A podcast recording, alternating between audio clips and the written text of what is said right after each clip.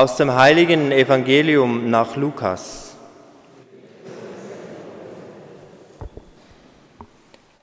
In jener Zeit, als einige darüber sprachen, dass der Tempel mit schön bearbeiteten Steinen und Weihegeschenken geschmückt sei, sagte Jesus, es werden Tage kommen, an denen von allem, was ihr hier seht, kein Stein auf dem anderen bleibt der nicht niedergerissen wird. Sie fragten ihn, Meister, wann wird das geschehen? Und was ist das Zeichen, dass dies geschehen soll? Er antwortete, Gebt acht, dass man euch nicht irreführt, denn viele werden unter meinem Namen auftreten und sagen, ich bin es, und die Zeit ist da lauft ihnen nicht nach. Wenn ihr von Kriegen und Unruhen hört, lasst euch nicht erschrecken, denn das muss als erstes geschehen. Aber das Ende kommt noch nicht sofort.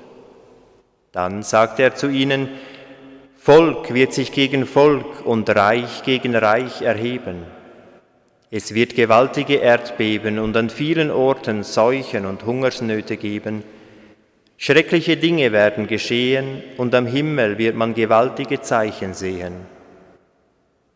Aber bevor das alles geschieht, wird man Hand an euch legen und euch verfolgen. Man wird euch den Synagogen und den Gefängnissen ausliefern, vor Könige und Statthalter bringen, um meines Namens willen.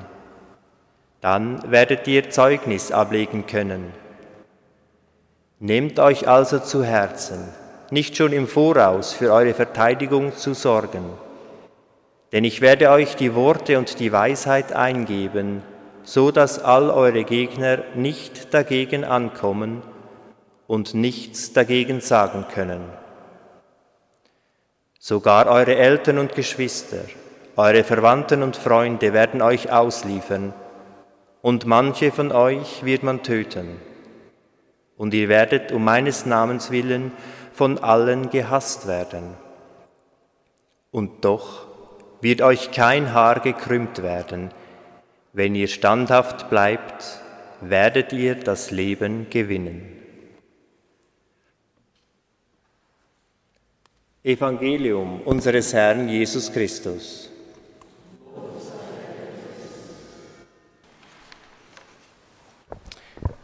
Liebe Schwestern und Brüder im Glauben, ich habe mich heute von zwei Quellen inspirieren lassen. Das eine ist das katholische Bibelwerk und das andere ist der YouTube-Kanal Sketchbibel.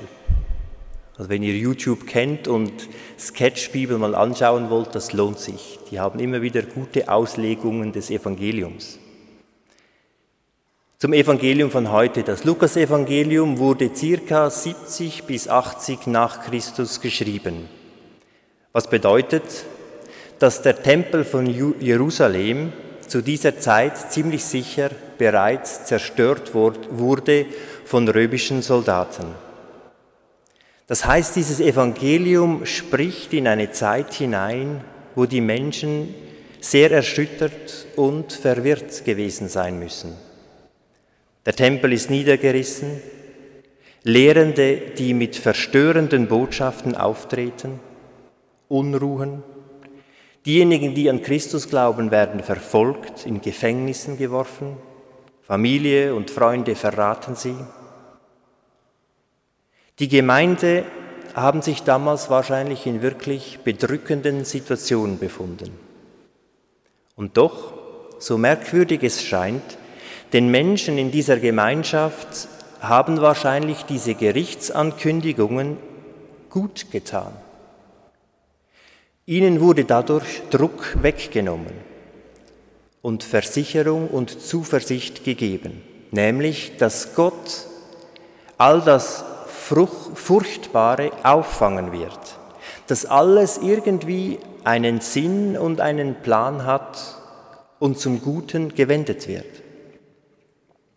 Das ganze Kapitel in diesem Lukasevangelium lebt vom Kontrast zwischen chaotischer Zerstörung und göttlicher Erlösung. Und bei beiden geht es um das Ende. Und wir müssen nicht einmal 2000 Jahre zurückschauen, auch wenn wir heute in Zeitungen reinschauen, Tagesschau, Social Media, ganz an vielen Orten sehen wir apokalyptische Szenarien. Wir haben Corona erlebt, wir sehen jetzt wieder den Krieg in der Ukraine und vieles andere. An vielen Orten könnte man wirklich meinen, das Ende der Welt kommt. Klimakrise. Das Ende von etwas ist nichts Angenehmes, zumindest meistens nicht. Oft ist es schmerzlich und traurig. Und manches Ende wollen wir gar nicht. Es darf nicht kommen. Es wird lieber mit aller Macht und Kraft von uns weggeschoben. Alles soll beim Alten bleiben, wie es war. Das sehen wir aktuell eben an vielen Orten, Politik, Gesellschaft und auch in unserer lieben Kirche. Es ist oft einfacher, beim Alten und Bewährten zu bleiben, als das Neue zu sehen. Denn beim Neuen muss man aus der Komfortzone raus und es ist ein Sprung aus dem Gewohnten heraus. Oftmals zeichnet sich auch das Neue nur sehr langsam und unscharf ab. Und so entsteht ein Gefühl von Unsicherheit, das man gerne schnell auffüllen möchte. Dieses menschliche Bedürfnis nach klaren Antworten, nach Sicherheit, nach Heimat, das kann man verstehen. Sie machen uns aber auch verfügbar für politische, populistische Slogans, scheinbar sicher, scheinbare Sicherheiten und einfache Lösungen. Doch eigentlich erschreckt das Neue nur die, die etwas zu verlieren haben. Die, die eine gesicherte Position haben. Sie wollen nichts verändern, denn es könnte ja schlechter werden. In einer schwachen und unterlegenen Position wünscht man sich vielleicht sogar das Ende von manchen Dingen. Denn das Ende trägt das Potenzial und die Hoffnung auf Besserung in sich. Das Schüren von Angst ist quasi immer ein Instrument in der Hand von der Mächtigen die alles so lassen wollen, wie es ist. Wenn Jesus vom Ende spricht, will er aber die Menschen stärken, die in diesem Leben und dieser Welt leiden. Jesus spricht sich aus für die Armen, diejenigen, die unter den ungerechten Strukturen der Welt leiden. Und hier an der Gerechtigkeit setzt auch der Prophet Malachi aus dem Ersten Testament, was wir gehört haben, an. Denn in der Lesung geht es um die Frage, ob es sich lohnt, gerecht zu leben, sich solidarisch zu zeigen mit anderen. Ja, etwas von sich selbst hinzugeben, damit die anderen ein bisschen mehr Leben haben. Und Malachi, der Prophet, antwortet ziemlich klar, eines Tages wird der Herr kommen. Und da wird es sich dann eben zeigen, dass ein Unterschied macht, ob man gerecht oder nicht gerecht lebt. Und zwar benutzt er ziemlich heftige Bilder. Ofen, der Spreu, der verbrennt, keine Wurzeln, kein Zweig wird von dieser Person übrig bleiben. Und dann das Gegenbild bei Vers 20 könnte nicht stärker ausfallen. Dieser Tag ist die Hoffnung der Menschen, die daran festgehalten haben, gottgefällig und gerecht zu leben ihre eigenen Interessen zurückzustellen, um sich für andere zu kümmern. Für diese Menschen wird etwas Wunderbares geschehen. Die Sonne der Gerechtigkeit, ein altes Bild für Gott, das wird unter seinen Flügeln wird Heilung geschehen. Wärmende Zuwendung. Wenn man noch einen Halbvers weiter liest, da heißt es, ihr werdet hinausgehen und Freudensprünge machen wie Kälber, die aus dem Stall kommen. Ich weiß nicht, ob Sie das schon mal erlebt haben, aber wenn am Frühling die Kühe und auch die Kälber noch mehr den ganzen Winter im Stall standen und dann rauskommen, die können ziemlich hoch springen. Und da sieht man wirklich die Freude. Also das drückt jedenfalls aus, dass es den Menschen richtig gut geht. Sie sind voller Energie und außer sich vor Freude. Also dieser Gerichtstag kann als Bild heute dafür stehen, dass ein solidarisches Verhalten ins Recht gesetzt wird.